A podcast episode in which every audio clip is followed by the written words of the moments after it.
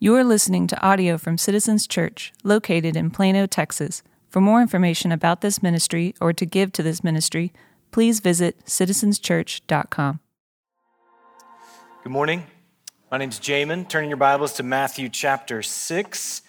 And before we turn our attention to Matthew 6, I want to uh, inform you of a few things, kind of announce a few things to you. One of those, uh, both of them are very important to the life of our church. One of them uh, is related to uh, the godly man standing next to me. Uh, I'll get there in just a second. The first is our church, Citizens Church, has joined a church planting network called Acts 29.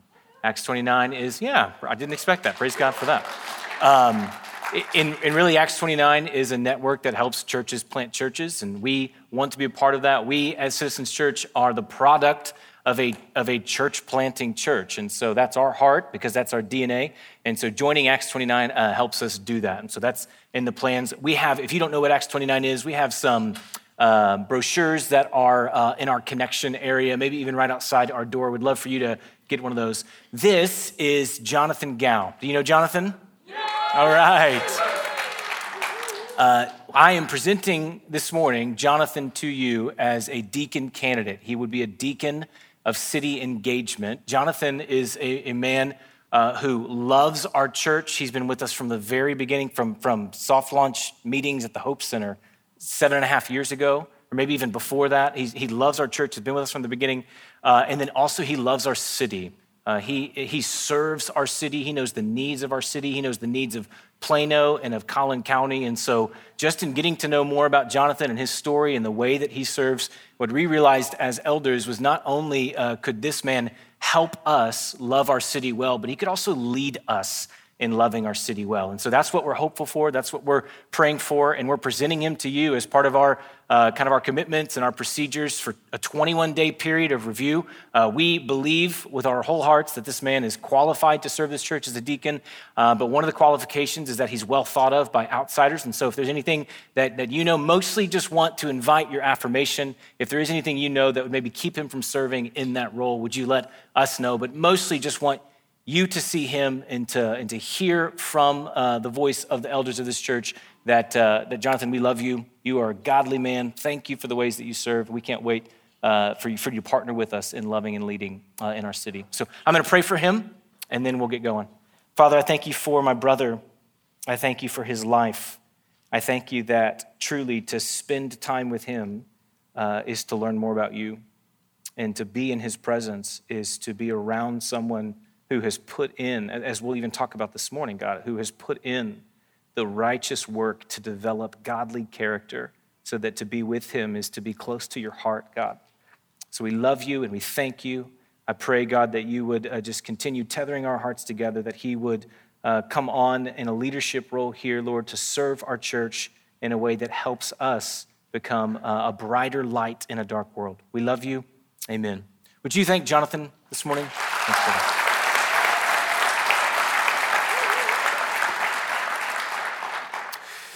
We are in a new chapter in the Sermon on the Mount, which is a big deal. We've been in chapter five for uh, nine months now.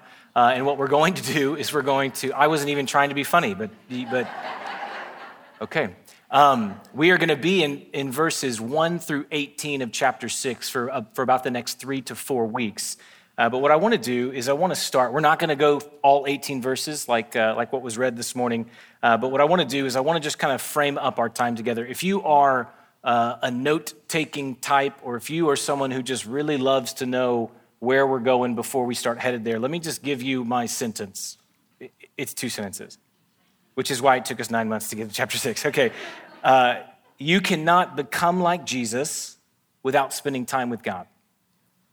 And you will not spend time with God unless you've made time for God. You cannot become like Jesus, which is the which is the, the, the dream of the Christian life, the goal of formation is to become like Christ. And you cannot become like Jesus without spending time with God. And you will not spend time with God unless you've made time for God.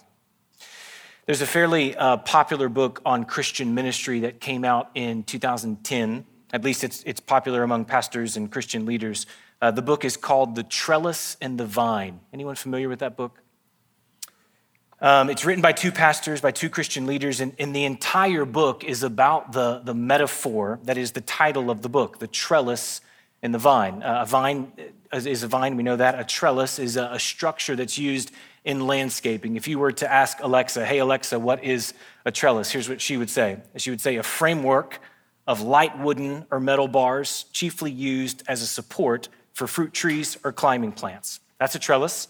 A vine is a vine, but there's a relationship between the, the trellis and the vine. And here's that relationship uh, uh, the trellis shapes and directs how and where the vine grows. It's a support system for the vine, right? So if you see a house uh, and there's this beautiful vine growing up the side of it, and if that vine is uh, clean and neat and it looks directed and intentional, more than likely behind all that vine is a trellis that is a framework of light wooden or metal bars that has shaped and directed the way that the vine is going to grow up the side of that house, right? So the vine grows, but the trellis controls and directs the growth of the vine. That's the relationship. Without the trellis, the vine still grows but it usually doesn't get off the ground. Or if it does, it, it, there's no order to it. It goes whatever direction it wants. Okay, that's the metaphor. And these pastors, writing to other pastors and leaders, write a book called The Trellis and the Vine to communicate a really important truth about churches. And here's that truth that churches contain both kinds of work. Every church has trellis work that it does, and every church has vine work that it's hoping that God does. The vine is the organic, the vine is the movement of God. The vine are the kinds of things that we're begging God to do that only God can do. And then the trellis is the structure, it's the organization, it's the way that the church has, has, has framed things, right? So, one example of our church's trellis, if you will, is we have a service every Sunday at 9 a.m. And we have another service every Sunday at 11:15. That's part of our rhythm, that's part of our flow, that's part of the framework of our church. Now, we can't control what God does. I need you to know that. Uh, just gathering together is meaningless unless God meets us and we worship Him. So God is the one who gives the growth. It, it, you get real self sufficient and God forgetting when you think that the trellis is what gives the growth. That's how a church starts to try and do the work of God without the Spirit of God, and we have no desire to go where God is not present. Amen? But the point of the book, and the point the book makes, is that both are needed in the life of a church trellis work and vine work. Trellis being the structure, the rhythm, the habit, the organization. And what all of that structure is doing is it exists to be reminded of and to wait on and to commune with the presence of God. Okay, I want to lean into that metaphor this morning so that we see something together that we cannot miss. What is true for vines and what is true for churches is also true for you as an individual. There is vine and there is trellis in your life right now. There is something organic about your life. I don't just mean that you shop at Sprouts. I mean, there is growth, there is movement, there's change, there's formation happening in your life, and then there is trellis in your life. There is a framework. There are decisions that you have made about how you spend your time and how you spend your day that direct where your life is growing and how your life is going, right? The, the way that you spend your time, your habits, whether they're known or unknown, what you fill your days with, everything from the monthly rhythms that you have to the five minutes in between meetings or the few minutes that you have at a stoplight every day in your life, you're making decisions in that time. That's building a trellis, and your life is growing along that framework. Your formation is happening along those decisions. And so the question I have this morning is that trellis of your life, is it God oriented? Is it God facing? Is it pointing towards Him? You might be asking a great question. Jamin, what does this have to do with, with the Sermon on the Mount? What does it have to do with Matthew 6? Thank you for asking. Chapter 6, verse 1, he says this Beware of practicing your righteousness before other people. Remember that phrase beware of practicing your righteousness. That's how chapter 6 starts. From chapter 5 to chapter 6, the conversation turns, but it doesn't change. So important to see this. The conversation that we've been having in chapter five, if you remember, is that Jesus wants to make us deeply righteous people. He wants to make us whole people who look like him. His discipleship is not simply aimed at our heads to produce right answers. The discipleship of Jesus is aimed at our hearts to produce whole people. And in chapter five, he tells us what that looks like. It's God's voice aimed at our hearts. And he gives six examples of what that looks like, but it's six examples to make the same point that we will be deeply changed He will make us into whole people. There's a righteousness available to us that's even greater than the righteousness of the scribes and the Pharisees. It's not because it's broader, but because it's deeper and it brings a sincerity to our lives. And here's how it happens You have heard that it was said, but I say. So listen to the voice of Jesus. Whoever has your ear controls your life. And then it's aimed under the surface to the very core of the problems of our life. So he doesn't just want to talk about uh, our, our, the murder in our life. He wants to talk about the anger that's underneath. He doesn't just want to talk about the adultery in our life. He wants to talk about the lust underneath. He wants to talk about our words mattering. He wants to talk about loving our enemies like we saw last week. And so he's going to make that point six different times in chapter five. And then in chapter six, verse one, he says, beware of practicing your righteousness. The conversation doesn't change. The conversation simply turns. When he says, Beware of practicing your righteousness, he's saying this. He starts talking about their religious habits. He starts talking about the righteous, God oriented trellis that already existed as a framework for his original audience, for the people that first heard these voices. And, and, and here's what he's saying He's saying uh, giving and prayer and fasting. And around these three practices, there's a way to do them and a way not to do them. But I want us to hear his language. The reason we read all 18 verses, he said, When you give, and when you pray, and when you fast, not if. He's speaking to a people who had daily weekly, monthly rhythms of righteous practices, including giving, which they did some people every day, included prayer, which happened for a first century Jew three times a day at three different times in the day, fasting, which was tied to a whole calendar of festivals and feasts that they had. And, and just like in chapter five, his list is not exhaustive. He could have talked about Sabbath, he could have talked about scroll reading. Here's the point he's speaking to a people who already had those practices, who already had time committed to God, who already had a God facing trellis that was designed to move them toward an and orient them around God and His presence. In fact, the word practice, beware of practicing your righteousness. It literally means to make a path. To practice is to clear the road so that change, that righteous change, can flow through and run along that path so it could grow along a trellis that was built around God and His presence. That's who Jesus is talking to. He's talking to that kind of culture because this is how God designed it for the people of God. One of the most formative verses in the Old Testament is Deuteronomy 6, verses 4 through 9. It says this Hear, O Israel, the Lord our God, the Lord is one. Love the Lord your God with all your heart and with all your soul and with all your strength. These commandments that I give you today are to be on your hearts. Okay, how? How do they get from ears embedded into my very person, into my very heart? How do they get into my life? Partly by getting into our time. Talk about them when you sit at home, it says, and when you walk along the road, and when you lie down, and when you get up. That's every part of life. You are either sitting or walking or lying down or getting up. Tie them as symbols on your hands, bind them on your forehead, write them on the doorframe of your houses and on your gates. Get them into your life, God says. His commands, God's words, fill your life in such a way that even if you tried to forget God and His word, you couldn't because it's tied to your head and it's tied to your hands, and it's written on your house, and it's written on your cities. That's God's command to his people. How will your hearts change? Partly how that change will happen is by building a God facing rhythm and practices upon which that change and that growth happens. That's all over the Old Testament. So, the reason why Jesus preaches this sermon and the first people who heard this sermon had these practices in their life is because God had given them to them. God had, uh, God had framed their life in such a way that their time, their, the days in their lives would be filled with these kinds of practices. And so he, he gets to this sermon, he gets this part of the sermon. He's talking to a habitual people. And some people, I think often where we get really dismissive of this is we just assume that anything like this is automatically legalistic, and it's not. God gave these kinds of things to his people. It wasn't about legalism, it wasn't about burden, but as a mechanism for his people to wait on and to remember and to commune with the presence of God. Okay, so follow me. He goes from chapter 5 to chapter 6. He teaches on becoming deeply righteous people that by his grace and through his love. And then he gets to their practices. Then he starts talking about the way they spend their time. Uh, he's talking to people who pray and give and fast and observe Sabbath and memorize Torah. And he says, you know, he says, hey, don't worry about any of that anymore. You don't need it anymore.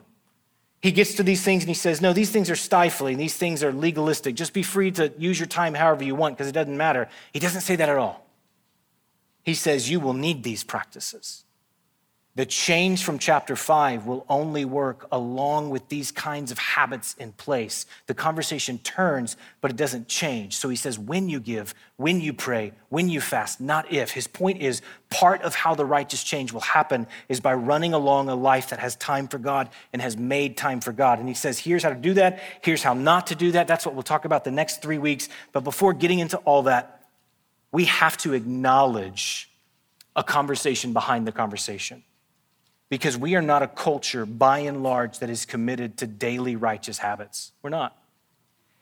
Everything around us invites us into God forgetting and self sufficient ways of living.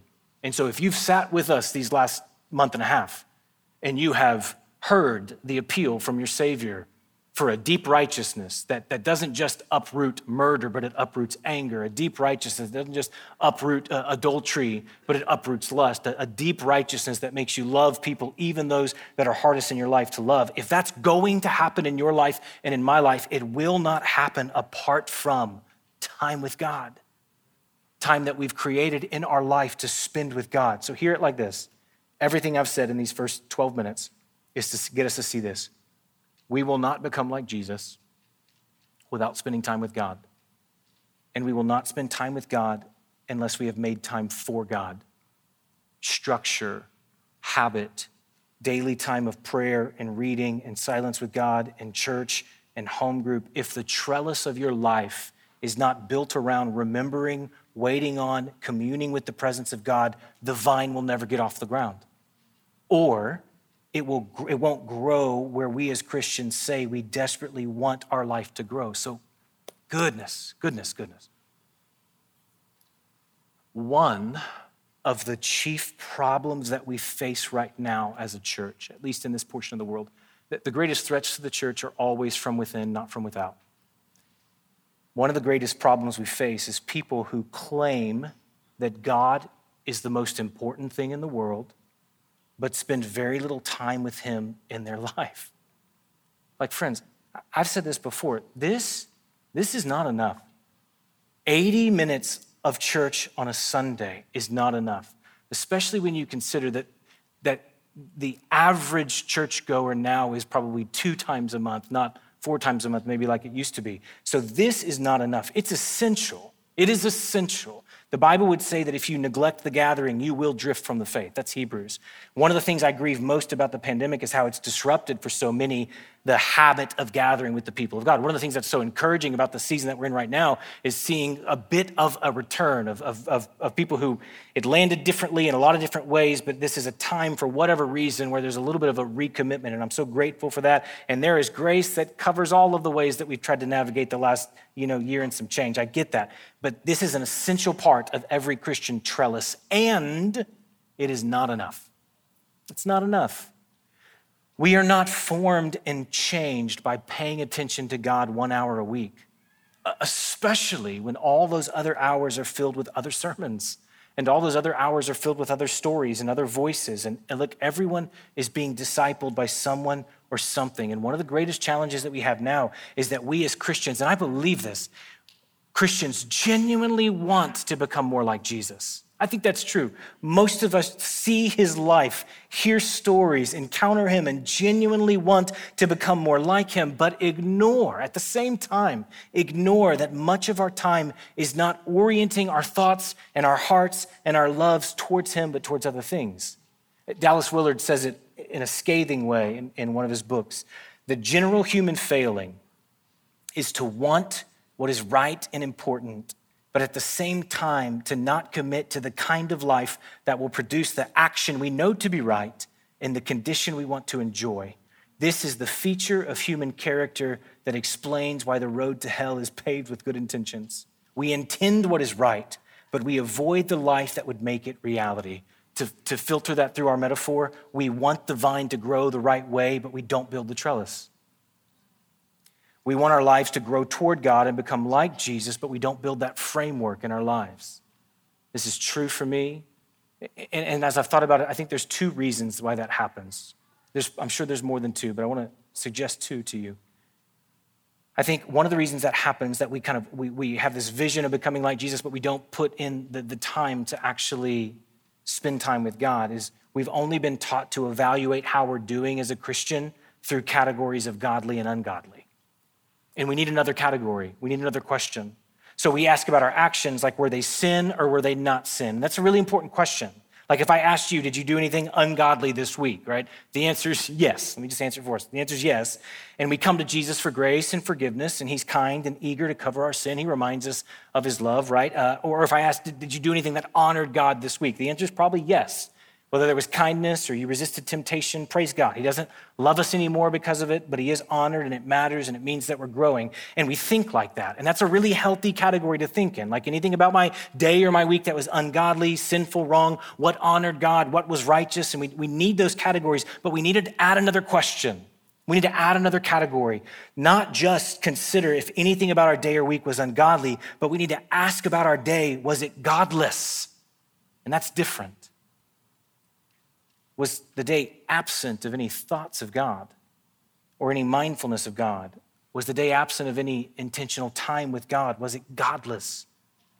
And what's so easy, friend, is in this secular world that we're in, a hyper individualized world that peddles a false narrative that is that the free self is the self sufficient self, in a world where we have access to endless amounts of distraction, it is just so easy to forget what we believe about God, namely that He exists. And he wants to commune with us. And he wants to, like we teach our kids, God wants to talk with us. So remember that we are the people who believe the God with us story. We're the people that believe the true story of the world can be told in that in those three words, God with us. We're the people who believe a trinitarian God out of trinitarian love created a world that that world would enjoy his love and he was present in that world from the very beginning. Sin enters that world, separates us from his presence and God turns not away from the world but he moves in closer to the world. He says, "I will not uh, abandon this world. I'm going to stay committed to this world. In fact, I have a plan to rescue this world and that plan culminates in my presence presence being fully restored on earth. That plan culminates with my presence forever returning to the world. So he covenants with a people to be present with them. Ultimately, he himself comes as Jesus, Emmanuel, God with us. Jesus lives a perfect life and he ascends to heaven. The Spirit of God descends and is present with us even now. I don't understand it all, but I know the Bible teaches he's sustaining us and sanctifying us, and we have in him in part what we'll one day have in full the Revelation 21 declaration the, the, the, the, one of the climactic sentences of God's story says in Revelation 21 Behold, God's dwelling place, his presence. He is now among the people. He will dwell with them. He'll make his home with them. They will be his people, and God himself will be with them and be their God. He will wipe away every tear from their eyes. There will be no more death or mourning or crying or pain. Why? Because God's back. He's here. God Himself will be with us. The very presence of God, wiping tears away, running death out of His world. And we are part of that God with us story. We believe that that is, that is more true than anything in the world. And the need of the soul and the invitation from God is to be with Him because He's with us, His very Spirit present with us now. And you and I are living in a world that will give us every reason and every other story and equip you with all the distraction you need to live a God forgetting, godless life. And without intentional resistance, we will be the people who in our creeds say God with us, but with our days say, I can live without him. And you can't. I can't. It's not enough to simply ask about our days, what sins did I commit or not commit? We also need to ask, did I live today like God exists, or did I live like I and this is all there is? I think another reason we neglect time with God is that we underestimate, please hear me. We underestimate how much we are actually changed by small, repeated actions. How, we underestimate how much our formation, you understand what I mean by that? We're all, we're all clay, we're all being formed. And, and, and and we're all being formed and shaped by our environment and our choices and our beliefs and all that. And, and we underestimate how much of that formation is a result of the actions that we repeat and the actions that we repeat most. If you've paid any attention to the data from the last few decades on, on how our habits affect us, it's saying this very thing. It's telling us a huge part of what forms us is repeated action. There's a guy named Justin Earley. He wrote a book called Common Rule, which is excellent. In fact, if you just want a very immediate practical step on how to spend more time with God and to take these truths and to learn to live them out, you can start with that book. It's, it's really, really, really excellent. In that book, he cites a study from Duke University that says 40% of what you and I do in any given day is determined not by choice, but by habit. 40%. It's small, repeated action that we aren't even deciding to do, but we have subconsciously committed to because at some point we just repeated it and repeated it and repeated it to where it becomes part of who we are. And those repeated actions over time affect who we're becoming. Like if you just take as an example the statistics coming out around social media use, a regulated occasional relationship to social media is great. So, for the record, I don't think Instagram is the devil. I think uh, it has benefit. I think it can be good. But what we know is habitual, unregulated social media use contributes to anxiety. In fact, at least among teenagers and those in their 20s, there's a direct relationship between amounts of social media use and levels of anxiety. And so, just what you have is you have the habit, then you have the person the habit is making you. Tons of social media use, small repeated action forms anxious people because we are formed by and changed through small, repeated action over time. It's a huge part of what makes us us. It's like the relationship between the body and food. I have had a few really amazing meals in my life. Almost all of them were meals that someone else paid for, which made the food taste even better. I have had an unforgettable filet. I have had the private chef meal. I have had a plate of food that looks so good, I took a picture of it, which is weird, and I sent it in a group text to my friends for the sole purpose of making them jealous that they weren't eating what I was eating, right? I've had those meals, not many, but, but I've had them. But while those meals make for great stories, those meals are not the meals that have kept me alive. It's not the memorable meals that have kept me alive, it's the daily ones. My health, for better or for worse, has been determined by the ordinary food I eat every day. If I depended on unforgettable fillets and private chefs for food, I would eventually starve to death as a poor man. Your physical health is not determined by the occasional feast. Your physical health is determined by your daily diet. And hear me, character is the same, formation is the same. It is not the occasional moments, it is not the occasional activities that most shape who you are, it's the daily ones. It's the repeated ones. If we think back to Deuteronomy 6, why does God command what he commands in Deuteronomy 6? Because he knows this to be true. He knows how we're formed, he knows how he's wired us. And so he says, The Lord our God, the Lord is one. Love God with all your heart, and love God with all your mind, and love God with all your strength. My commandments, my character, get it into your heart. How? Partly by getting it into your day the ordinary repeated moments of the day filled with these truths. When you sit, when you walk, tie them around your head. Tie them around your hands, write them on your house, write them on your city, make them your daily diet. Make them your daily, small actions over and again that become habits and trellis that change runs along. And without it, it just never gets off the ground. Because it's not the actions we intend to do that change us, it's the ones we repeat that change us. It's the ones that we're committed to over and over that, that form us. And what some of us need to consider and confess, myself included, is that we tend to treat time with God like special meals and think it's enough, and it's not. It's the daily, repeated, habitual food that affects who we're becoming. Like, friends, there's a vision in the Bible, there's a picture of life presented in the Bible. And every single time I read about it or hear about it, it captures my attention and it captures something of what I most long to become. It's the Jeremiah 17 vision. It says this Blessed is the one who trusts in the Lord, whose confidence is in him. They will be, here's the vision, they will be like a tree planted by the water that sends out its roots by the stream. It does not fear when heat comes. Its leaves are always green. It has no worries in a year of drought and never fails to bear fruit. Sign me up.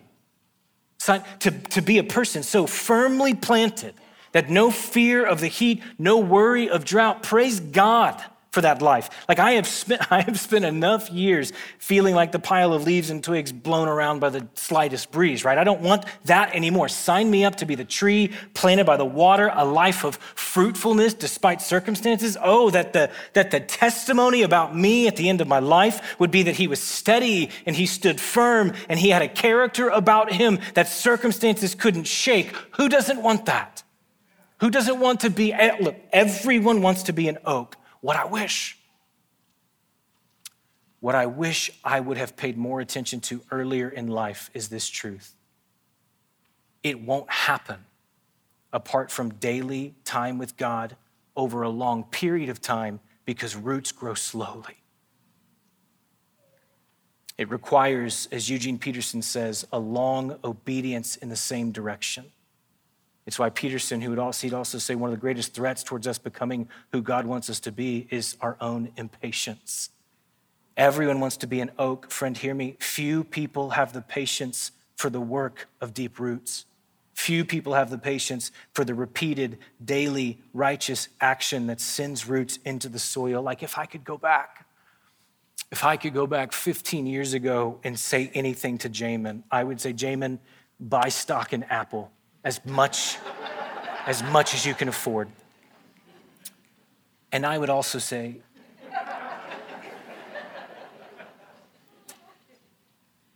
don't neglect time with God. Don't neglect it. Jamin, I know that you know it's important, but you think knowing it's important is enough because you're young and naive. To be clear, I'm, I'm still those things but you think knowing it is enough is important, and it's not enough to know it's important. Build a trellis, Jamin. Build, commit to tying his gospel and his truth around your hands and around your head and write it into your very life. Pray, read, listen to God. Don't just try and glean off the time other people spend with God. You meet with him and meet with him every day. Fill your time with it because, Jamin, the habits developing now, the trellis you're building now, is what your life will lean on a year from now, and five years from now, and 10 years from now, and 15 years from now. And what you will most need to be able to lean on is time with God. And if that's not there, then nothing else will matter. Nothing else will matter. I feel that as a pastor. I've told you, I'll say it again. I don't want to be a travel agent preacher. I don't. I don't want to sell trips to places I've never been. I don't want to tell you, church, to taste and see that the Lord is good and never myself eat and drink of his goodness and mercy. No, no, no. I want to be the tree planted by streams of water whose roots are growing towards the spring. And I have got a long way to go to get there. And I will not get there apart from a daily diet of time with God, a righteous trellis built towards God. I need that. And so do you. Pay attention to where our lives are godless. Don't underestimate the role small, repeated actions play in shaping who we are. How do we keep from those things? By building the trellis. Let me give you an example of what this could look like. We showed this. We've got, a, we've got practices that have marked our entire series in the Sermon on the Mount. We showed this back in September when we started the series. Uh, and I thought back then that we would get to it in November, and it's April. But here it is. It's not complete. It doesn't include what this doesn't include is it doesn't include corporate time. It doesn't include this right here, which is important. It doesn't include the time in home group or community, which is important, but it's a start. And it's just morning prayer, evening silence, two daily practices, Wednesday fast, one weekly practice. This is a, an example of what a trellis could look like if you take the time to build it. My prayer is that this would be helpful, especially for those who've never done anything like this and, and you want to know where to start. We have a guide on our website under our resources tab that, that will walk you through how to begin doing this. But it's daily, weekly rhythms of spending time with God. Morning prayer. Before I do anything else, I'm going to spend a few minutes talking to God. And maybe you're in a season of life where you have margin in your life to spend the first 30 minutes in prayer or the first hour in prayer. Praise God. Maybe realistically, you only have about three minutes before one of your kids starts throwing Cheerios at you, right? Whatever moments you have, spend the first ones talking to God. Not sure how to do that? The good news is Jesus gives us a prayer to pray. Our Father in heaven, hallowed be your name. We'll walk through the way Jesus teaches us to pray in, in two weeks. Evening silence. This isn't complicated. It just means in a noisy world, I'm going to end the day sitting in silence, remembering that God is with us. Maybe I meditate on a verse or I'm just still and I know that God is God. Wednesday fast, one day a week, I'm going to fast from a meal or a few meals as a way to remember that as hungry as my body is for food, my life needs God. As hungry as I am for food, the world that I'm living in is famished for God. Again, we have a guide online to help you start doing this. But let me say this if I could contend for anything, and then we'll be done. If I could contend for anything, it would be to see this eh, not just as, as things to do, not just as something to commit to in your life, but to see it as actually a better way to live. A better way to live. Like, like hear me, you are already doing something during these times. And what you're doing during these times are making you who you are are forming you into who you are. Like you already do something right when you wake up. You already do something every evening right before bed. And whatever it is that's shaping you, if the first thing you do every morning is grab your phone and check email, that starts your day off with you thinking of yourself first and foremost as a worker that starts your day off with you thinking first and foremost as an employee or an employer, first and foremost as someone who has things to accomplish in the day. And all that might be true about you, how much better to start your day in prayer and remember first and foremost you're a child of God. How much better to start believing and remembering that you're redeemed and you're loved, and there's someone who's not scrutinizing your actions all day long, but someone who knows your needs and your troubles and your worries, and He's the God of the universe who actually delights in spending time with you. And He's not waiting at the beginning of the day to see what tasks you will crush that day, He just loves you. He just loves you, just wants to spend time with you, just wants to talk to you. And what would it do to who you're becoming if prayer with God is how you started every day for the rest of your life? Or if the last thing you do in the evening typically is consume information or just consume entertainment, like filling your head and your heart with stuff, with news, with scrolling. And, and usually, the end of the day for many of us is the time of day when we reflect on the failures of the day, or the time of day when we consider what we wish we could do again, or consider all that was left undone. And it's in that weight of kind of unaccomplished things. It's in that weight of, of maybe failures that we escape from that into the mindless numbing, or maybe we make resolutions about all we're going to do different the next day, and guilt and shame make for a really awful night's sleep. What if instead, every day, before you slept, you sat in silence and meditated on Romans 8 1. There is therefore now no condemnation for those who are in Christ Jesus. And you let that be the final word over your day. And you said, uh, There is therefore now no condemnation for those who are in Christ Jesus. What failure can match that? Like, what task left undone, what sin returned to can compete with the unrelenting, irrevocable, shame defeating grace of God in Jesus our Lord, who loved you so much, he shed his blood for you so that he can declare about you there's no condemnation for you forever and always. Do you see why this is so important? Time with God. It it reminds us who we are, what is most true about us, and the grace that we live in. It reminds us of the story that we belong to, and building that kind of rhythm into your life and that structure in your life over time, roots grow deeper, and over time, the change we most want will grow along the trellis in our life that is filled with time that we have made with God. You cannot become like Jesus without spending time with God. And you will not spend time with God unless you have made time for God. Father, we love you. We thank you for your mercy. We thank you for your grace. What I'm, I don't know, Lord, what, what you have it as front of my mind right now is the fact that for a lot of us, maybe we are uh, in a season that is filled with stress.